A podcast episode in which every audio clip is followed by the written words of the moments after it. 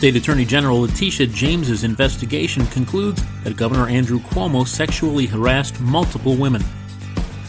After nearly 70 years, Toggenburg Mountain Ski Resort is closing. And Wegmans is the latest business to ask all customers to wear masks. This is your Syracuse.com flash briefing for Wednesday, August 4th, 2021. I'm George Owens. Governor Andrew Cuomo sexually harassed multiple women in the workplace, creating a hostile work environment that violated state and federal law, State Attorney General Letitia James said on Tuesday. The findings of the four month investigation, released Tuesday, detailed what James said was a pattern of sexual harassment by Cuomo involving multiple women, including a state trooper. James said, quote, These 11 women were in a hostile and toxic work environment, unquote, and added that the investigative report revealed, quote, a disturbing pattern of conduct by the governor, unquote. According to the report, in addition to the unwanted touching, Cuomo called women staffers honey, sweetheart, or darling, and kissed women at work, sometimes on the lips.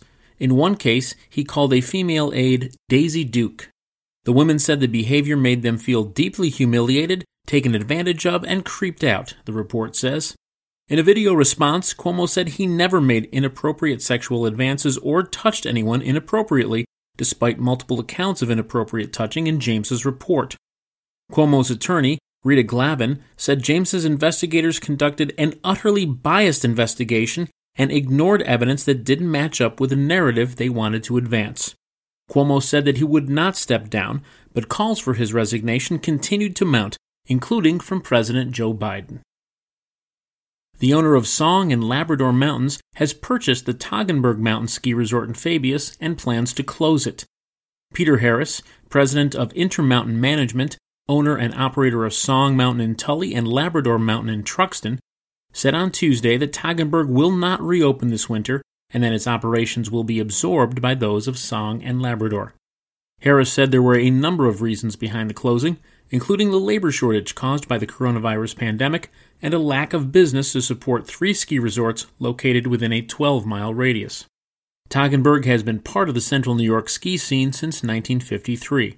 By closing it, Harris said he will be able to make investments in infrastructure and equipment at Song and Labrador that will improve the overall experience for skiers and snowboarders.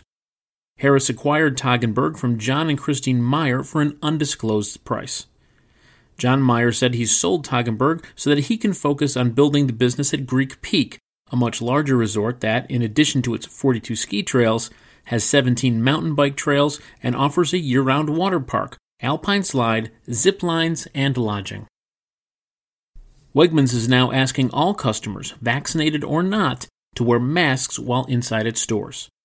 The Rochester based grocery store made the announcement Tuesday afternoon on its social media accounts following new guidance from the Centers for Disease Control and Prevention, as well as state and local health departments. The chain is also requiring its employees to wear masks while in the store. Home Depot announced Monday that it is asking customers to wear masks while in the hardware store. Other chains like Walmart, Target, and Costco could soon follow suit. That's your Syracuse.com flash briefing for Wednesday, August 4th, 2021. I'm George Owens. Thanks for listening. Have a great day.